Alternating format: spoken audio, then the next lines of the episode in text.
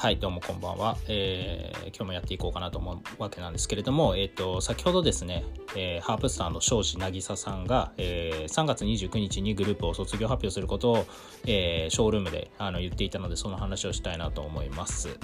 えーまあ、庄司渚さんはですね、えーとまあ、グループ結成当初から、まあ、センターでやっていた、まあ、元 AKB48 の、えー、16期のメンバーでして、えー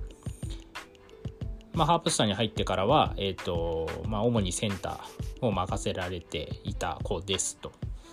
でまあさっきショールームで言っていたのは、まあ、特に理由とか深い理由とかはないんだけれども、まあ、今年の初めくらいから卒業を考え出していて、えーまあ、このまま、まあ、ほのかもやめて、えー、このまま中途半端な気持ちでやるのはちょっとグループにとって良くないんじゃないかと思ったから、まあ、卒業決めたとまあ言っていました。で、まあ、グループの卒業理由はね、なんかすごいふわっとしてたので、多分本心ではないかなとは思うんですけれども、えー、ね、あの、まあ僕自身はね、あの、基本的にはこう去るものを追わずタイプなので、あの、まあ辞めるんだったら辞めればいいじゃんと思うんですけれども、えー、まあ、ね、グループを一応1年くらい応援していた、まあファンの気持ちとしては、まあ、もったいないなとも思いつつも、まあでも心配ですよね。その、残りの5人が。つい先日、3月10日に上口ほのかさん、リーダーの方も辞められたばかりで、まあ、その3、2週間後くらいに、またもう一人メンバーが辞めると。で、まあ、上口さんも庄司さんも、もともとそのね、メジャーのアイドルグループにいた子なので、まあ、そこそこファンを抱えているわけですよ。なので、まあ、その2人が辞めるって、まあ、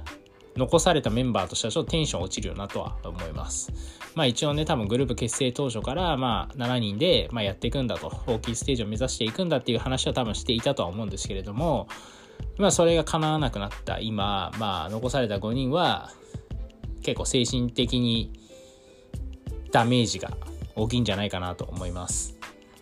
まあ、といつも、まあ、僕とか、まあ、オタクにできることは特にない。まあ、ライブに行くで応援してあげるくらいのことしかできないんですけれども、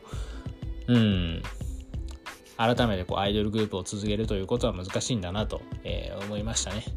まあ、この件に関してはあんまり詳しくは分かってないので、まあ、また何か続報が出ましたら、あの、このポッドキャストでお話ししたいなと思います。おやすみなさい。